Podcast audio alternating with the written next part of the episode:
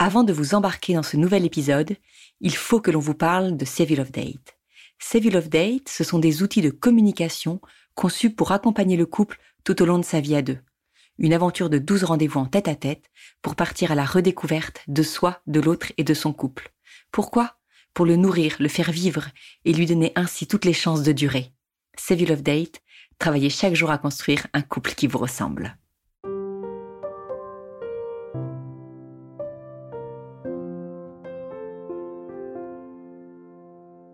Bienvenue au cœur du couple, le podcast qui se met au service de votre couple. Nous vous proposons ici un espace d'échange pour vous aider à prendre à deux le pouvoir de votre vie de couple. Je suis Soisy Castelnerac, créatrice du concept Save You Love Date. Je veux ici vous accompagner en échangeant avec vous sur les difficultés que vous rencontrez pour faire grandir votre amour. Je suis Marie-Lise Richard, psychologue spécialisée en thérapie de couple. Je souhaite vous apporter ici un autre regard sur les situations que vous vivez le tout avec bienveillance. C'est parti pour un nouvel épisode d'Au cœur du couple.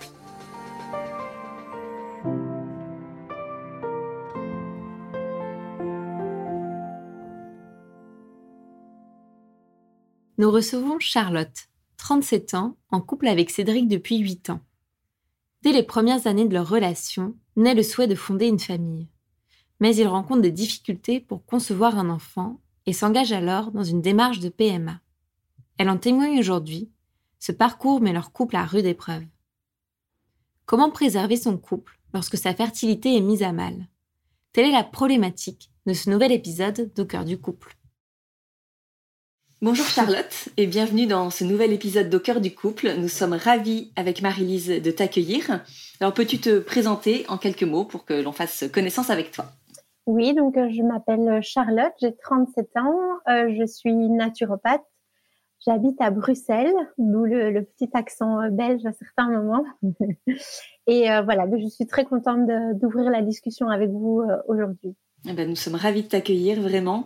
Alors, si tu es venu vers nous aujourd'hui, c'est pour que l'on puisse réfléchir avec toi sur une problématique que vous vivez en ce moment dans ton couple.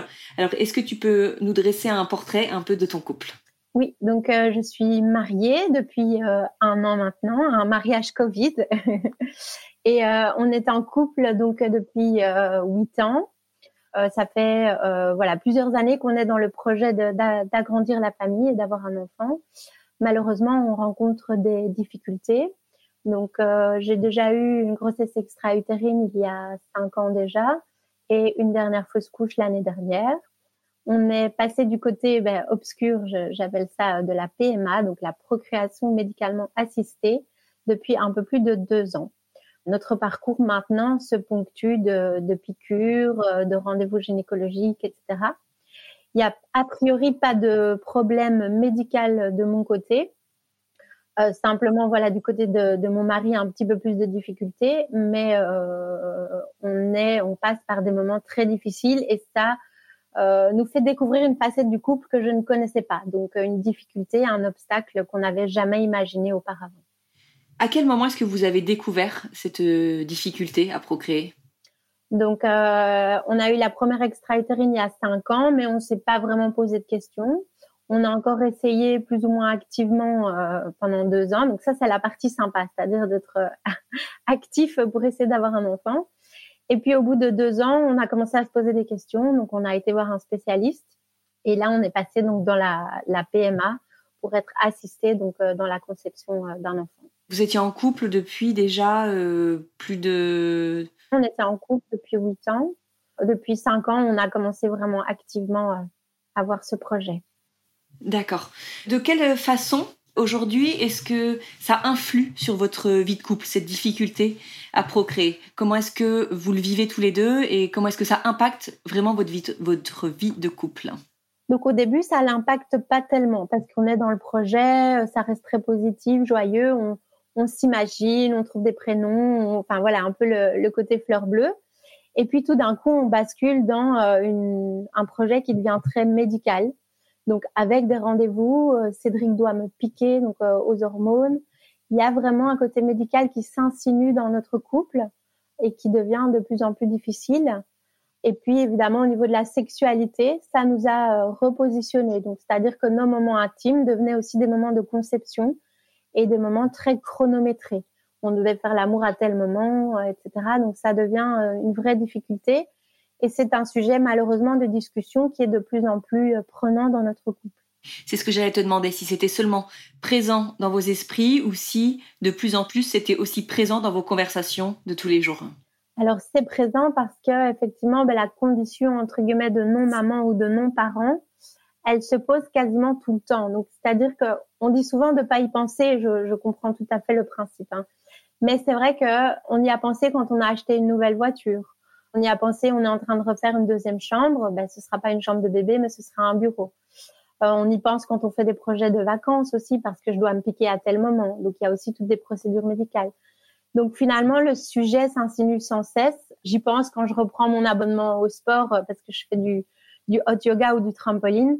Donc en fait, on y pense sans cesse, euh, ça, devient un sujet récurrent. Même si de nous-mêmes, on essaye de pas y penser, il n'y a pas un jour ou un jour sur deux où je me rappelle ma condition de non-maman ou notre condition de non-parent.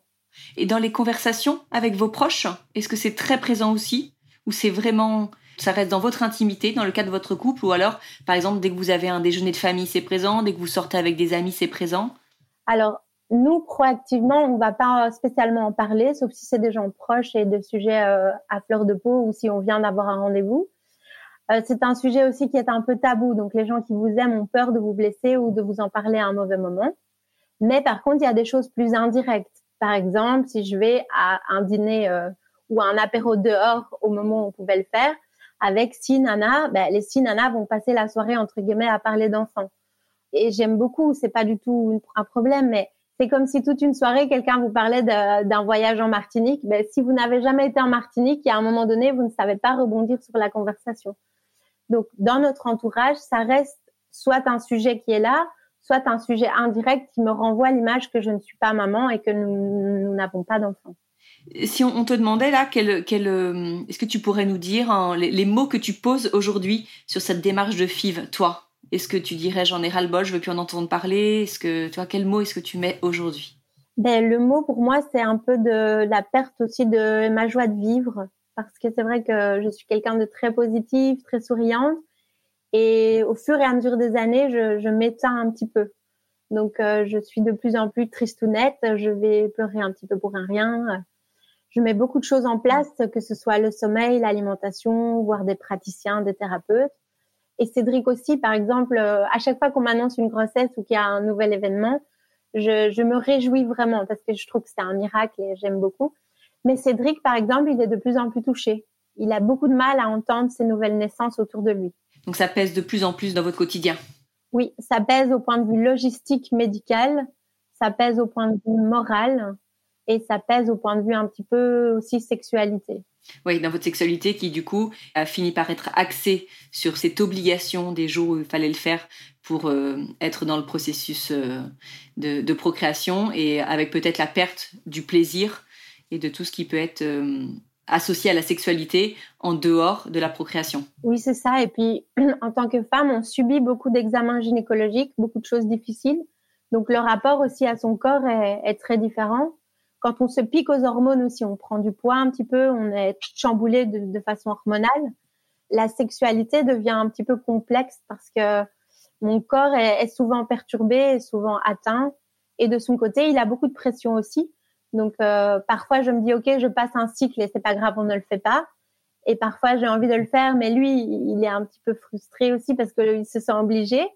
Donc, je découvre mon mari qui n'a pas toujours envie, chose qui n'arrivait jamais avant. Donc, euh, c'est difficile de s'y retrouver. Et ça, vous arrivez à en parler tous les deux? On essaye d'en parler, mais après, quand émotionnellement, parfois, c'est trop difficile, alors on, sort un peu une carte, on l'appelle post-pause, c'est-à-dire qu'on n'en parle pas maintenant et on en reparlera dans deux, trois jours pour essayer de remettre les choses euh, à leur place et plus calmement. Et ça, vous parvenez à le faire Vous ressortez vraiment la carte et vous en reparlez? J'arrive à le faire dans des moments un peu plus calmes, mais quand je suis piquée euh, sans cesse aux hormones, j'ai beaucoup de mal à faire la carte postale. Donc là, émotionnellement, c'est plus difficile. Alors, j'imagine qu'au long de, ce parcours de PMA, la question de la stabilité du couple, certainement, et des conséquences que ça pouvait avoir sur votre vie de couple, euh, a été abordée avec euh, différents professionnels. Est-ce qu'il y a des conseils qui vous ont été donnés? Est-ce qu'on hum, vous a donner des, idées, de choses à mettre en place dans votre couple pour pouvoir pallier à ces difficultés? Eh bien, je trouve que pas vraiment, parce qu'en fait, dans le parcours PMA, c'est très axé sur la femme. Déjà, médicalement, on va chercher ce qui ne va pas chez elle, techniquement, anatomiquement, et puis on se concentrera un peu sur l'homme. Après, dans la démarche du couple, on a été voir quelques praticiens et on va encore en voir maintenant euh, une nouvelle. Euh, je n'ai pas trouvé vraiment d'accompagnement sur euh, le couple, vraiment. D'accord, il n'y a pas un espace de parole dédié? Vous n'avez jamais rencontré d'autres couples qui vivent cette procédure? Non. Et dans notre entourage, même si un couple sur cinq a des difficultés ou un couple sur 20 par la PMA, en fait, on se sent fort isolé on a du mal à, trouver des, miroirs ou des gens qui vivent la même chose. Euh, il y a une forme d'isolement par rapport à ça. Alors merci beaucoup Charlotte pour euh, ces confidences euh, très touchantes. Marie-Lise, qu'est-ce qu'on pourrait dire à Charlotte pour l'aiguiller? On sent qu'elle voilà qu'elle elle le dit elle-même qu'elle elle, elle, perd sa joie de vivre, elle ça se focalise enfin voilà, leur vie se focalise beaucoup autour de cette démarche qu'ils ont entrepris de PMA. Comment est-ce qu'on voilà, on peut les, les, guider tous les deux pour que ils puissent regarder plus loin ensemble? Merci Charlotte pour ton témoignage. Je pense qu'il parlera à beaucoup de femmes. Parce qu'effectivement, c'est vraiment une situation, je pense, très douloureuse auquel euh, aucun couple en fait est préparé. Comme tu le dis si bien, quand on se marie, on pense à toute cette belle famille qu'on va pouvoir créer, à ces beaux projets. On n'est jamais préparé euh, à l'infertilité, comme euh, à la perte d'un enfant ou ce genre de choses. Donc c'est vraiment se heurter à quelque chose qui est hors de l'ordinaire et auquel on ne peut pas s'attendre. Donc c'est vraiment quelque chose de très douloureux et qui va être euh, peu évoqué. Donc vraiment, merci beaucoup de, de pouvoir partager ça et de pouvoir aussi, euh, du coup, témoigner auprès de d'autres femmes qui nous écouteront. Je trouve ça important ce que tu as pu rappeler, c'est qu'effectivement, ça concerne euh, un couple sur cinq qui a des difficultés à concevoir un enfant. Donc c'est vraiment, tu n'es pas isolé, ça concerne vraiment beaucoup de monde. Je vois même dans mon entourage, j'en connais beaucoup. Hein qui sont dans cette situation-là. Dans ce que tu as pu dire, euh, que je relève et qui est assez euh, récurrent aussi, tu as, pu parler, euh, dire le, côté obscur de la PMA. Je trouve ça assez parlant. C'est un peu aussi justement toute la honte qu'il peut y avoir par rapport à ça, des fois, ou, le tabou, et aussi qu'est-ce qu'on se raconte de construire un enfant, mais pas dans une union sexuelle peut-être normale aussi, ou ou comment ça peut aussi mettre une autre forme de pression, quoi. De revenir un peu questionner nos, compétences et euh, pouvoir mettre une forme de, poids et de culpabilité sur euh, qu'on est incapable de faire ça, quoi. Ce que tout le monde est capable de faire depuis des milliers d'années, nous, on n'est pas capable de le faire, quoi. Et comment ça peut être douloureux. Et l'important, justement, comme tu as pu dire que tu étais accompagné, mais de pouvoir euh, avoir des personnes ressources pour pouvoir aussi enlever cette, cette, pression et cette culpabilité qu'on peut se mettre. D'où l'intérêt aussi de, de pouvoir en parler. Là, euh, parfois, on peut retrouver aussi, je trouve, des, des formes d'émotions un peu intenses qu'on peut avoir à, l'égard de notre conjoint, avec justement des, des attentes euh, non répondues de la part de l'autre, où on essaye d'y aller, mais il n'y a pas la réponse qu'on attend. D'où l'importance de, de bien se redire que le couple, c'est la base en fait. Parfois, quand on est dans un, dans ces projets, on est dans l'idée, comme, comme tu l'as dit, hein, dans tout ce qu'on voit, on va voir les poussettes, on va voir les amis, et on est centré sur cette idée de, euh, de non-maman ou de je veux être maman. Mais euh, avant tout, le projet d'enfant, c'est de, de construire quelque chose ensemble, d'être fécond en couple et d'avoir euh, un témoin de notre amour en fait. Et je trouve aussi de pouvoir se redire ça, que c'est pas juste devenir parent, c'est aussi cette construction qu'on a ensemble. Donc la question que j'aurais envie de, te poser et de poser à tous ceux qui vivent ça, c'est comment, et on, va y réfléchir, mais rester ouvert l'un à l'autre et à construire en même temps, en fait, parce que c'est la, base, euh, mais même qu'on ait des enfants ou non, mais comment maintenir aussi ce couple dans, tout ça, comment rester ouvert l'un à l'autre et euh, rester soudé face à ça? Là, tu as, pu le dire hein, par rapport à la sexualité, mais aussi, euh, je trouve ça intéressant, c'est que c'est à la fois hyper présent dans votre vie, par rapport à tout ce que la société vous renvoie. Hein. Comme tu dis, c'est enfin, ça va être la norme. En plus, dans un âge où tout le monde va avoir des enfants. Et, en même temps, est-ce qu'il y a de réels temps d'échange sur ce que vous vivez émotionnellement et sur vos besoins réciproques? Est-ce que vous pouvez vraiment prendre un temps pour dire euh, bah là ça c'est vraiment difficile pour moi là je suis vraiment en fait en colère parce que je pense qu'il faut pouvoir le dire en fait euh, tu as l'air d'être quelqu'un de très posé qui est centré vraiment aussi sur ton bien-être Mais je crois que c'est bon aussi de pouvoir dire qu'on est en colère et qu'on est frustré. C'est pas normal ce qui vous arrive. Et tu as le droit de le dire que tu es vraiment en colère et que c'est pas normal et que, que tu peux plus de pouvoir la, la, dire. Et en fait, plutôt qu'elle soit déversée de manière euh, inadaptée, comme par exemple être en colère contre ton conjoint parce qu'il a pas envie au moment où tu as envie, mais pouvoir juste dire que bah ouais, c'était, t'en peux plus de cette situation et ce n'est pas normal de la vivre. Et c'est une réalité. Donc pouvoir trouver des moments pour exprimer pleinement ces émotions-là et euh, vos besoins aussi. J'ai trouvé ça hyper intéressant ce que tu as pu dire euh, autour de, de la charge mentale et de cette euh, mise en avant du corps de la femme extrême contrairement à l'homme et comment il peut y avoir justement un, partage un peu cette charge mentale tu l'auras toujours mais comment est-ce que tu peux aménager avec ton conjoint pour le rendre impliqué et engagé dans le processus et que ça puisse, toi, rendre la, procédure plus confortable? Par exemple, quand tu as des piqûres, est-ce que euh, tu as repéré que tu avais une intensité émotionnelle plus importante bah, Qu'est-ce que tu sais qui peut te faire du bien quand tu rentres le soir après cette visite-là? Est-ce que tu aurais besoin qu'il puisse anticiper un repas? Est-ce que euh, tu aurais besoin que bah, ça peut être un moment où il va plus prendre soin de ton corps parce que justement tu te sens mal dans ton corps? Est-ce que ça peut être un moment où il y aurait des, des formes de massage ou des choses particulières, mais que tu puisses les identifier pour lui donner. D'une, ça lui permettra de se sentir impliqué parce que je pense que pour lui, ça peut être très douloureux aussi de voir que tu subis ça et de se dire qu'en fait, la seule chose qu'il peut faire, c'est de en, gros de donner son corps et d'être présent et en même temps il n'arrive pas à le faire non plus pleinement ça. Ça lui met une telle pression qu'il est que cet espace où c'est euh, il doit être dans la procréation.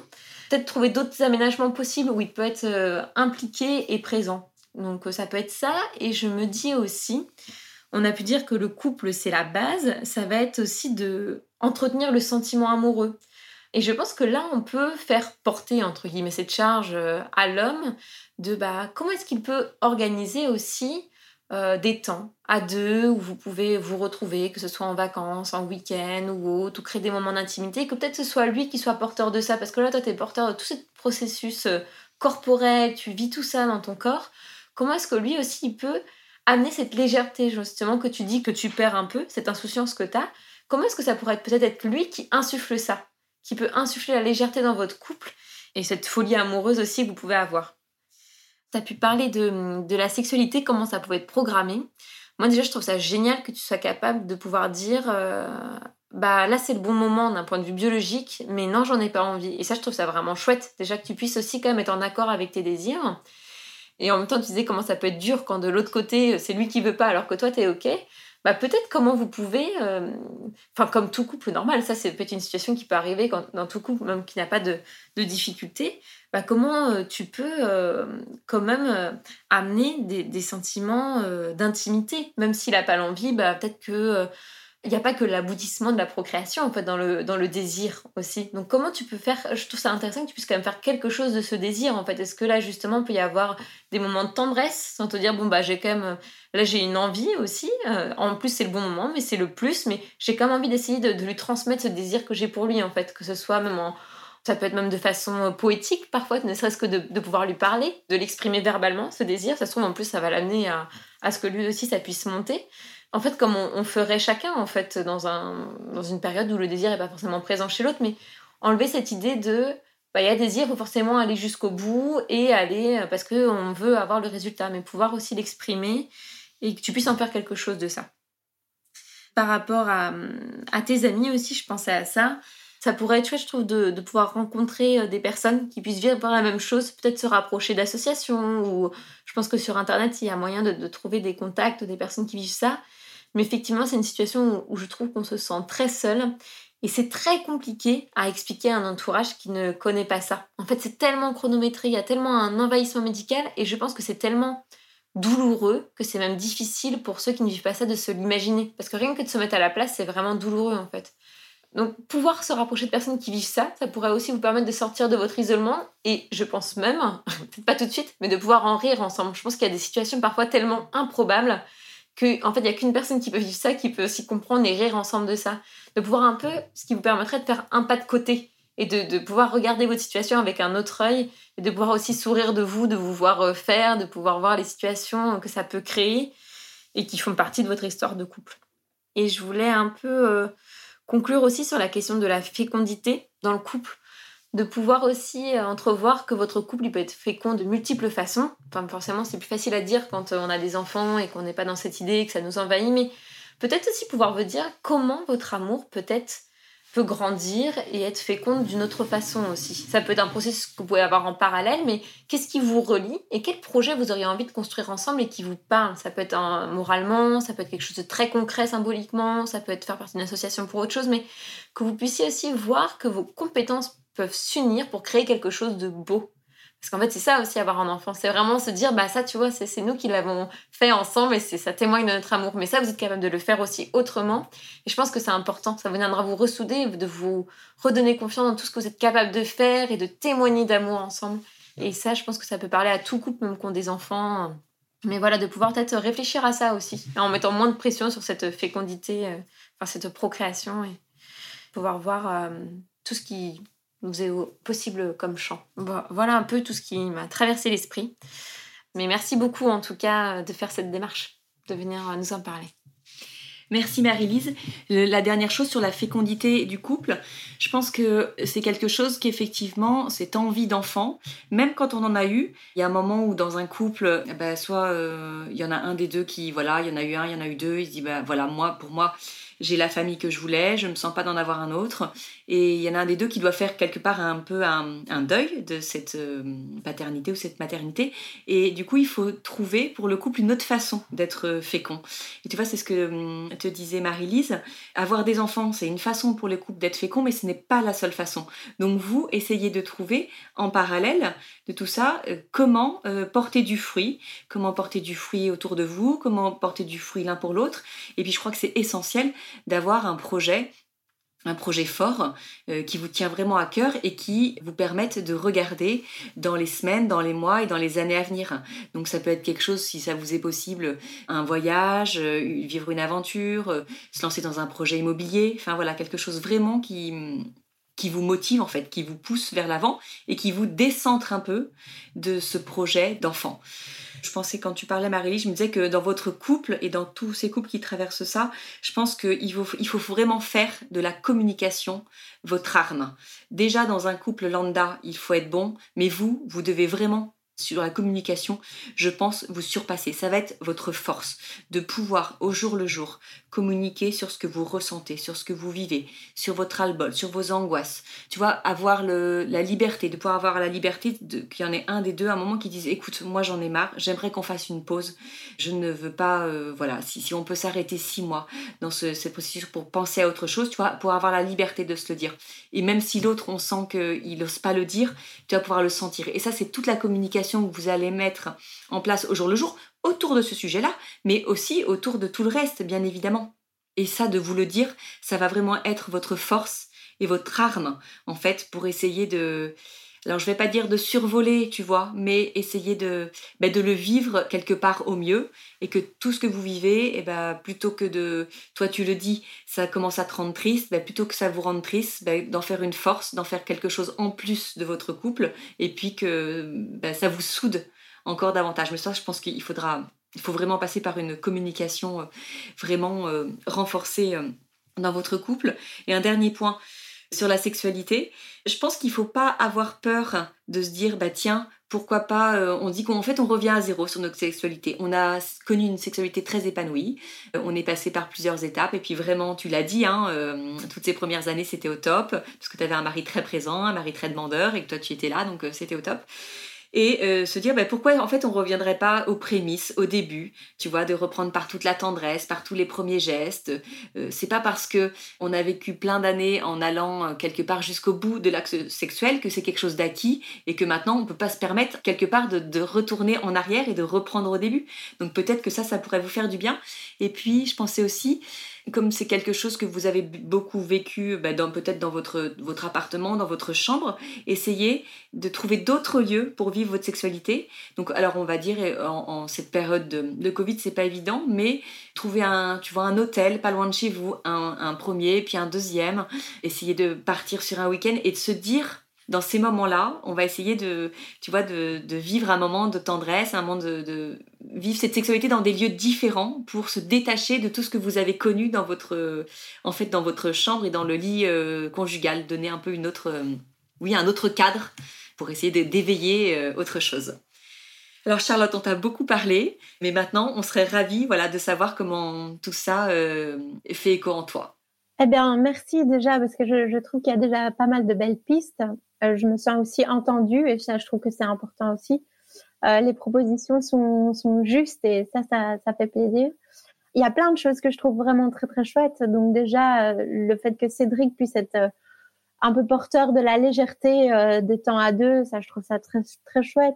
Qu'il puisse s'impliquer d'une autre façon en me proposant un repas ou un massage ou enfin une façon de s'impliquer beaucoup plus dans le processus, parce que c'est vrai que cette charge mentale, je peux pas vraiment lui donner, mais au moins qu'il soit présent.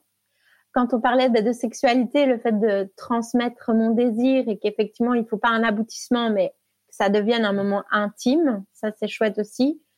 D'autres personnes, mais récemment, je me suis rapprochée de d'autres deux, deux femmes euh, super chouettes qui sont passées par des moments difficiles et ça me fait un bien fou. Mais c'est vrai que Cédric n'a pas d'espace euh, avec qui le partager. Et comme tu dis, de, après, pourquoi pas en rire, des moments un peu cocasses qu'on peut vivre dans cette procédure. Donc ça, je pense qu'il faudrait explorer cette piste. Et puis j'ai été très touchée par le côté euh, que notre amour peut faire grandir quelque chose d'autre. Parce que c'est ça aussi, avoir un enfant, c'est le fruit de, nous deux, le fruit de nos qualités, le fruit de, quand on voit un enfant, on dit ah il a tes yeux, il a ton sourire, il a tes mimiques, mais on peut aussi avoir un autre projet ou quelque chose où on pourrait se retrouver et, voir un peu une part de chacun. Ça c'est, je, trouve ça très très positif. Euh, voilà, je, trouve que les idées sont à explorer et je, trouve ça très chouette. Et d'en parler, ben, ça ouvre la porte aussi à d'autres femmes si elles entendent le, podcast de pouvoir se dire bah oui il y a il y a des choses à explorer, il y a des, des solutions à mettre en place aussi pour que notre couple reste un couple. Et tu parlais de communication et c'est vrai que chez nous, c'est très important et on, le, pratique couramment. Et en fait, ça fait de nous une force parce que si un jour on a la chance d'avoir un enfant ou pas, on, est déjà une équipe et finalement on, est super unis tous les deux et c'est précieux. Merci beaucoup Charlotte, c'est très touchant. On vous souhaite vraiment à Cédric et toi le meilleur. Donne-nous de, de tes nouvelles. À tous ceux qui ont écouté ce podcast, ben, n'hésitez pas à venir euh, mettre euh, un témoignage, donner peut-être des idées si vous êtes aussi passé par là, des idées qui pourraient servir à, Charlotte et aux autres couples qui traversent euh, cette épreuve. Merci beaucoup Marie-Lise, c'était très constructif et très inspirant. Et puis on vous donne euh, rendez-vous à tous et eh ben, très bientôt pour euh, un prochain épisode d'Au cœur du couple.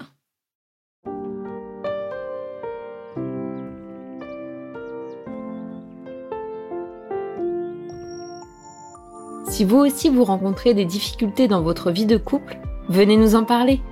Laissez-nous un message sur au cœur du couple podcast at gmail.com ou via Instagram sur la page au cœur du couple. Nous sommes là pour vous. Merci pour votre écoute et n'hésitez pas à vous abonner, à partager et à nous mettre des étoiles. Et n'oubliez pas, vous êtes les premiers acteurs de votre couple.